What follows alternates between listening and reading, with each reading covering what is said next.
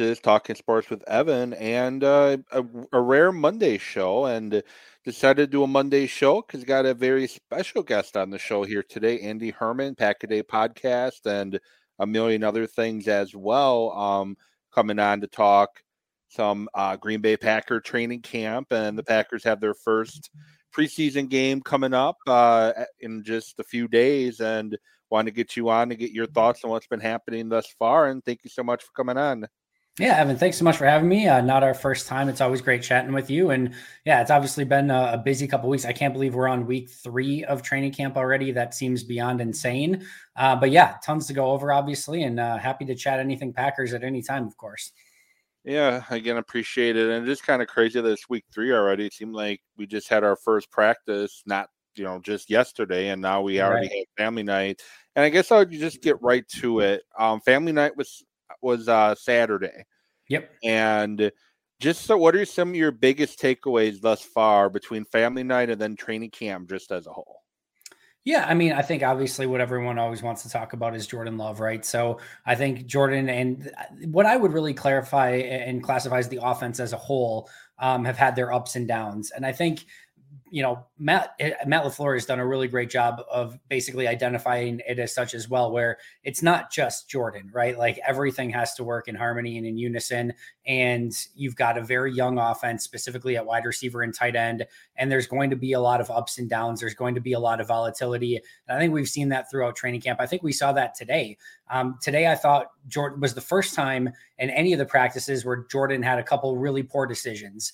I, I've now basically put him at three you know bad decisions throughout practice and we're on day nine so that's not bad. Like first of all that's a very very good thing but two of them came today um, the very first play of team activities he throws a pick right to to darnell savage ends up being a pick six kudos and credit to darnell savage on the play uh, for making the read, jumping the route, and, and taking it, picking it off, and taking it to the house, right? So, I mean, you have to tip your cap to the defense too. But that was one, really, that was only the second one. There was a Quay Walker throw in a beginning of a two minute drill, I think like a week and a half ago, where he also, you know, Quay dropped into zone. Jordan didn't see him. Jordan threw it right to Quay. Quay dropped that ball but that that was the, the Savage one was really the, only the second time where he's really thrown a poor pass and a poor decision in a practice. And then later in practice, in the red zone period, uh, he threw a ball to Jayden Reed in the back of the end zone. Carrington Valentine read it perfectly, made a great play on the ball, jumped in the air, was ready to make the leaping interception, only for it to go right through Valentine's hands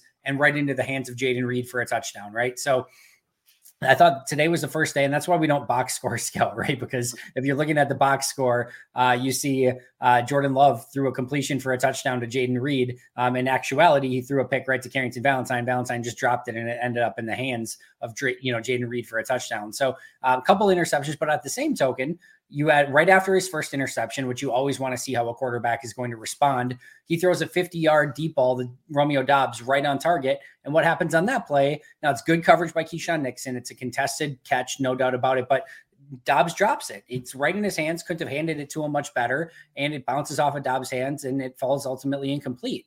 And those are the type of plays that we've sort of seen from this offense is there's days where Jordan looks really good and just the offense not, you know, as a whole, not totally there. We've seen some drops from receivers. jayden had a drop down the field and a great play that he made. jayden had a drop on a touchdown, not today, but in in practice so far.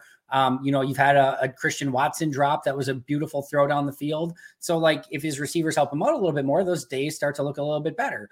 On the flip side, at family night, you had uh, three different plays where wide receivers are open down the field to start family night, and Jordan misses all three of them. And then you had a, the very first day of practice where you had four guys that were open downfield, and Jordan missed all four. So uh, it's been those ups and downs where there's moments of real, real, real, real, real impressive stuff from Jordan. And I love his process, his decision making. Like I said, today was the first day where you saw a couple throws where you're just like, ah, that's the first time we've really seen that in camp so far. Um, and then you, sometimes you see these receivers and they're coming up with great plays, and other times um, they're not coming down with the catches that they need to come down with. So it, it's a function of where this offense is as a whole, and it just needs to be a little bit more crisp, a little bit more clean. And that's really kind of what we expected going in with a very young and inexperienced offense as a whole. And before we jump back in a couple other things at training camp, I want to touch base on. Just go back to Jordan Love. Um, I guess with the season starting, first game of the preseason, pretty uh, at the end of this week, week one against the Bears right around the corner. For the 2023 season, pretty much my expectations for Jordan Love is to show that he can be a starting quarterback in this league. Not, you know, wins, losses, whatever happens there is whatever, but just control what he can control and then just develop some consistency along the way. What are your expectations for Jordan Love this season? Yeah, I think it's similar, but I think with also a level of growth, right? And I talked about this on my week two recap. I, I think I was more, um, you know, confident and excited about Jordan's first week than most, even after a, a, little bit of a tough first day. Second day, I think he was like six of seventeen, or like the the, the passing percentage was poor on the second day, but I liked his decision making. And then you had the the walkthrough, and then the fourth day was his awesome day at camp on that Saturday, um, where he was hitting receivers all over the field and certainly was playing with a level of confidence. But I really liked that week overall, just for his decision making, his ability to see the field, going through progressions, making uh, the right reads, those sort of things. And then, but what I said after that Saturday practice specifically is now how does he stack success? How does he take that into week two? And can he make that? that Saturday performance, the consistent performance. And then I thought week two for Jordan sort of plateaued a little bit. And we saw a lot of the same stuff that we saw in week one, in week two. And I thought family night was a great example of that, where the first handful of throws were very similar to his first day of practice, where he missed a bunch of throws. The middle part was sort of nondescript and a couple checkdowns, little throws here and there, but nothing of note.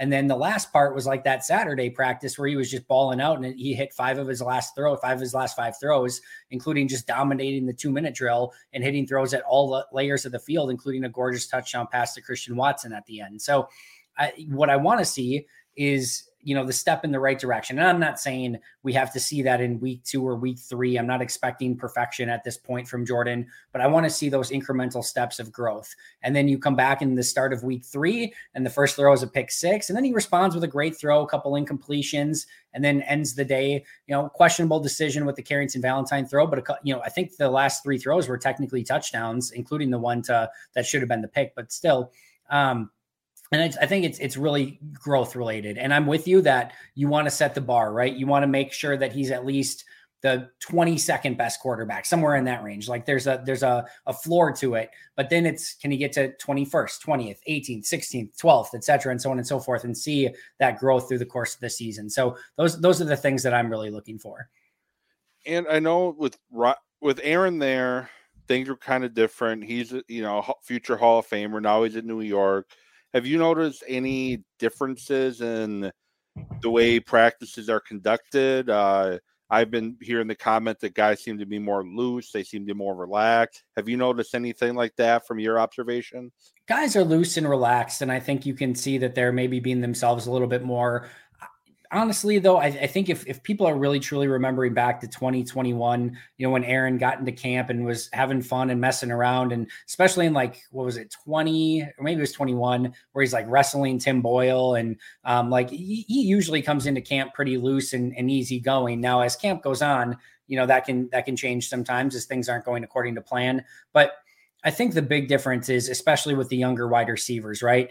Aaron had such a and and the like offensive lineman up front. Aaron had such a high demand for their productivity and exactly what he wanted from them. When these are young wide receivers, young offensive linemen, mistakes are going to be made, and it's not to say that you shouldn't hold them accountable, um, but I think, you know, Jordan has realistic expectations and understands that he's in a similar spot where he's going through this for the first time. I think he can relate to a lot of those wide receivers a little bit better. And I think this is an offense that's growing as a whole. So you don't have you know, Aaron, who's this perfectionist MVP here with a bunch of young wide receivers who are, you know, just trying to stay afloat and some angst and frustration in between there. You've got Jordan, a young receiver group, a young tight end group, with some veterans mixed in, like a Bakhtiari and Aaron Jones, etc. Uh, but for most part, a young offense that's kind of taking their lumps together, having their first successes together, and uh, just kind of growing as a team together. And I think there's a little bit more camaraderie, and I think there's a little bit more just, you know, overall I don't know, good vibes to it. And like I said, I don't that, that's not a diss on Aaron. That's not anything like that. It's just you, you can tell maybe there's a slight difference at this point.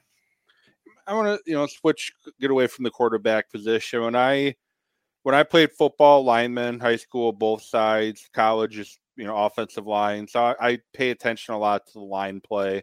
The defensive line, they they lose Reed, goes back to Seattle, lose Dean Lowry and now you got a bunch of young guys trying to replace uh, those guys as snaps to go along with uh, play alongside Kenny Clark. What are your thoughts on the defensive line position right now? I've seen some nice stuff from uh, from Wyatt. What are some your thoughts there so far? Man, I love this group, and to be crystal clear, I'm not saying that that's going to amount to awesome play on the field in 2023. I think it's very similar to a young wide receiver group that has a lot of volatility with Doubs and Watson and, you know, uh, Jayden Reed and Samori Toure and these guys really going through. I mean, we need to remember Christian Watson, Romeo Doubs didn't even play full seasons a year ago. You know, Samori Toure barely you know, played like a little over 100 snaps, right? So, like, there's going to be a lot of you know like volatility there and just players playing their first full seasons if for that wide receiver group well there's a lot of exciting players there right i go the exact same thing on this defensive line. Now they have a little bit different where they've got kenny there right? So that's a big difference where you don't have that one you know big 1a wide receiver for the wide receiver group. You've got kenny on the defensive line. But the rest of that group from devonte wyatt to TJ Slaton to Colby Wooden to Karl Brooks to even Jonathan Ford I have loved everything I have seen out of those five. Now, holding up at the point of attack in the run game through a consistent season where they're playing more and more snaps than they ever have before, that's going to be a work in progress. There's going to be some issues from time to time, but this is a athletic, gap penetrating, fun group to watch that they are hunters. They are ready to get into the backfield and I think the the difference here is where you know you're you're trying to replace Dean Lowry and Jarran Reed I thought Jarran had a solid season. Dean was okay, but like those guys had the inconsistencies too, but without the upside. And now I think you're going to see with Slaton and Wyatt, Brooks, Wooden, maybe even Jonathan Ford, you're going to see some of that inconsistency too. But the guys like Wooden, Brooks, Wyatt, Slaton, especially, those guys have a ton of upside. Karl Brooks has lived in the backfield in practice. It's a lot of the number twos and threes that he's going against when he's done it. So he's going to have to do that against starters eventually but he's lived in the backfield. Colby Wooden has a fantastic first step, and he is consistently making plays in the backfield. TJ Slaton has been a nightmare for Josh Myers, eating his lunch day in and day out. And I feel like uh, uh, Devonte Wyatt he bull rushed Royce Newman uh, in, in family night, just ran him right over. He's one with spin moves. His one on ones have been fantastic. Like these guys look really, really good and they're really promising and really fun. Now, like I said, there's going to be some hiccups. There's no question about it. The, their ability to hold up on a line that you want to keep those two safeties back, that's going to be a big part of the defense this season. But there's some really fun players in that group. And I'm really excited to see what they can put together as a collective unit in 2023. You talked about fun players. Jump to the offensive side of the ball on the line play. Zach Tom. I uh, enjoy watching him. Uh, Swiss, Swiss Army knife, kind of Elgton Jenkins prior ACL, could pretty much play everywhere.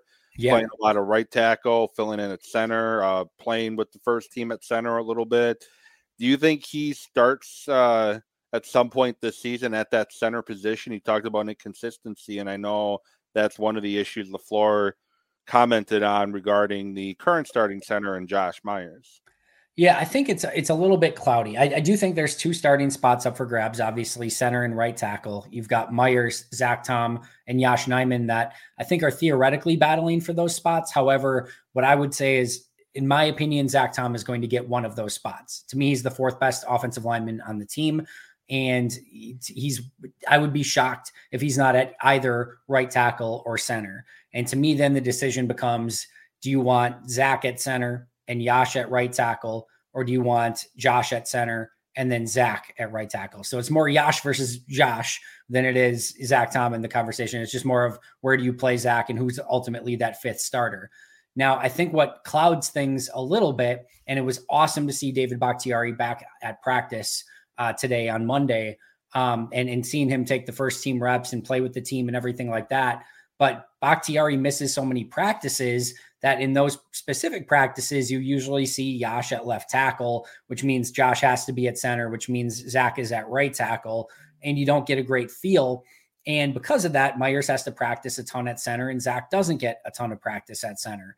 If I had to guess today, August 7th, as to what's going to happen a month from now, my gut tells me it is going to be David Elgton, Josh Myers, Jon Runyan Jr., and Zach Tom at right tackle. But once that's sort of settled, and the smoke is cleared and that's what they go with week one, I think the leash is going to be incredibly short on Josh. And if there's issues, whether it be with the snap, whether it be with run blocking, whether it be with pass protection, I think you'll see pretty quickly them try to pivot and say, you know what, not anymore. We're going to put Zach at center. We're going to put Yosh at right tackle, and we're going to go with that instead. But I think it's still up for grabs. I think it, it, could still go in a variety of different ways. But if I had to guess today, that's probably what I think will happen. And just got two more quick areas I want to uh, discuss with you here. Biggest news of the day: Rashan Gary activated from the pup list after right. being, passing his physical. Doesn't mean he's going to be suiting up, ready to go full go tomorrow. Just means that he's now practicing with the team. Do you think he is on the timeline to play week one against Chicago, or do the Packers do what they did last year with Jenkins and Bakhtiari and wait a week before starting them as they didn't want to have them start on turf? I know Chicago's grass, but usually not the best grass. field. usually not yeah. the best field there. What do you yeah. envision him ha- happening with him? Yeah, it's a really good question. You know, I think I think if Rashan is ready to go in any capacity, like they're going to have to like give him a tranquilizer dart, probably multiple to get him off the field because he has worked so insanely hard to get to this point. Um, that I think if they try to not activate him uh, week one, if he's ready to go, uh, I think that's going to probably be a bit of a problem. Um, and, and, sometimes you need to save the player from himself, right? And as you mentioned, that Chicago field not great. It's probably one of the last places you'd like Rashan maybe making his his debut, coming off the torn ACL. Either way, right? If he's not ready, then they'll they'll be a million percent cautious with him. And if it takes till week five, seven, whatever it is, they would do it. I think it's going to be sooner rather than later. And if I had to put a guess on this as well as we sit here today, my guess is he probably plays week one. But I think they'll be extremely cautious with him.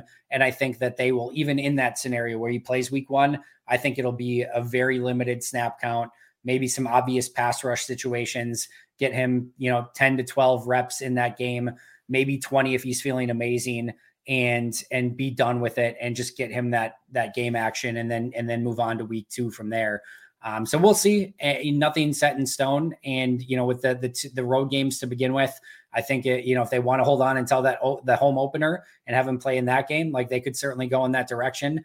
Uh, but either way, awesome news that he's back practicing. He's worked insanely hard, and my guess is he's back sooner rather than later and to go along with Gary talking about the defense, and I think it's fair to say that with Joe Barry as the coordinator, it's been very Jekyll and Hyde with the defense these two years. He typically starts out very slow. Defense isn't playing well. All of a sudden, something changes. The defense plays really well. And then last year, same thing kind of happened. Started out kind of slow picked it up, and then when we got to Detroit, went back into a lot of the old habits that the defense had been using earlier in the year, a lot of the soft coverages and that. Alexander's talking about playing more press coverage and man coverage. I know you commented about uh, Rasul Douglas's camp thus far on Twitter earlier today. At least I think it was you. Um, is Barry switching up, or the Packers switching up the uh, Vic Fangio style defense it, they've been attempting to run the past couple years and playing more physical, or what do you think we're going to see there? Because the well, comment by Alexander is very interesting to me. Yeah. So uh, what what Alexander was talking about was you know playing a little bit more up and not playing quite as far off, um, just based on some of the coverages that he's in, and, and just being a little bit more aggressive. And I think I, I forget who was asked whether I think it was probably Lafleur I mean, basically, he's like, well, it doesn't really matter. Jaire is whether he's in off, if he's in man, if whatever he's in, Jaire's Jaire. Like Jaire doesn't have to worry about it as much, right? Because he's just he's that freaking good. He can cover in a variety of different ways and be effective. I do think they're challenging Jaire to be a little bit more aggressive and see if he can, you know, even be better um, than having to play off a little bit. But uh, here's the, here's the real thing, right? Like this is 2023 and you can't play any specific one style of defense. You can't you can't just do the Seattle Seahawks. We're going to just play cover 3. Yes, you're going to there's a ton of cover 4 in the modern NFL. So cover 2, some cover 6, you're going to get some cover 3. You're you're you're going to get a variety of different looks. You're going to get some man, you're going to get some press, you're going to get all of it. Um, but you have to know how to do all of it. And if you start just going being like, "You know what? Rasul's a, and I know you know this, Evan, but um, you know, if, if a press man and Jaire's best in press man and, and Keisean can hang in press man and that's what we think we're going to be really good at. We've got the safeties to cover the tight ends, and like that's that's the way that we want to play football. That's great. Um, but as you know, like they can go bunch formations, get free releases, have play man beaters all day, and you're just going to be totally. It doesn't matter how good of corners you have. It doesn't matter. Like they're going to do. They're going to pick and rub you to death if they know exactly what's coming. So the name of the game is obviously you know, be you know, being able to mix things up, being able to be effective in whatever coverage is called. And I thought Jaire's comments the other day of, and it was beautiful. And I think he's really taking on uh, quite the leadership mantle, eh, you know, in in being one of the more veteran guys in the defense. Now, I, I think last year there was a lot of disagreement within the defense altogether with you know where you ultimately what, type of defense they ultimately wanted to play in certain situations and things like that. And jaire what he said in practice the other in post practice the other day was it doesn't matter what's called. We are good enough in the defensive backfield that if it's it doesn't matter. Like call whatever. We can we're good enough to go out and execute it. If you want to play off, we know how to execute. If you want to play press, we know how to execute it. And that's, I think, the the real leadership from Jaire and just saying it doesn't matter. And I think you know uh, they're they're obviously using everything in practice. They're not just going vanilla. They're going to go and show a ton of different coverages. And I think that's what's exciting about this season is that they are confident in whatever's called. And I think what the big thing, of course, you want to see is those those third and four situations where everyone's playing 10 yards off I don't think you're going to see that as much anymore. And I think that's where everyone was a little bit frustrated, including the players, I think, including Matt LaFleur at times. And I think that's what's going to be the, the big change.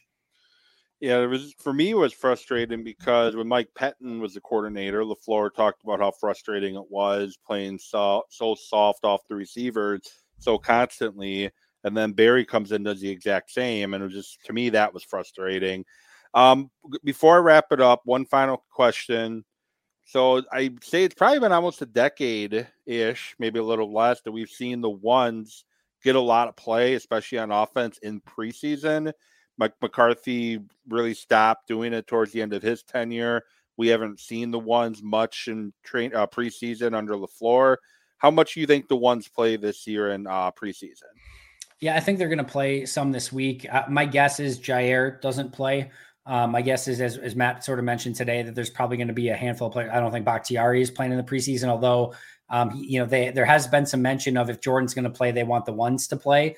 Obviously, that's Bakhtiari. I just don't think they're risking Bakhtiari in the preseason. I think they're going to feel good enough about Yosh at left and Zach at right that they can go out there and protect Jordan. But I do expect the the ones to play, especially on offense for this young offensive group. And I think they're going to be they'll hand select some players that just won't play. I think rightfully so. Um, but you know, they're at they're at a point where this this team, like every snap, is valuable. Whether it is in the the joint practices this week against Cincinnati, next week against New England, whether it's the preseason games, whether it's the regular season games, this season is based on developing Jordan and developing this these young players as a whole.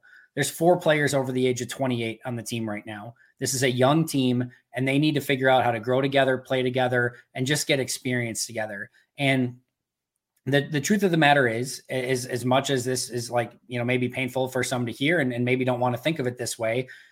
Your your your expectation is not a Super Bowl this year, right? It's not to say they can't. It's not to say they won't. It's just that's not the expectation going in. And where you almost have to look at this is like these are opportunities for these young players to get better. And if something does happen, it does is it that much different right now if it's in week two of preseason or if it's in week two of the regular season? I don't think so because again, your your next Super Bowl window is probably in, in 2024, 2025, or whenever Jordan Love and this young core is ready to open up that window.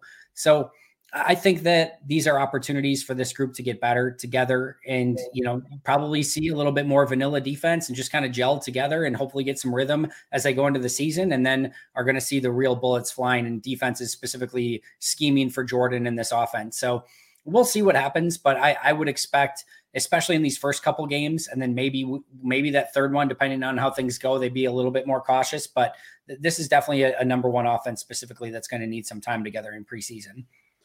Well, Andy, thank you so much for joining me here today. Uh, Pack a Day podcast. If you want to let our viewers and listeners know where they can find that information, uh, they want to, you know, I encourage them to check it out uh, for sure because it is great daily content that you and your team put out.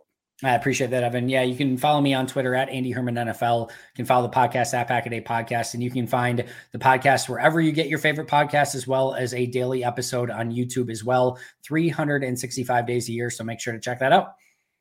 Well, thank you for coming on, and for those watching and listening, uh, we'll have another show later this week, more uh, Brewer centric. Uh, hopefully, they do turn it around against Colorado, so it's more positive rather than than venting. So this has been Talking Sports with Evan, and I'll get back at you later this week.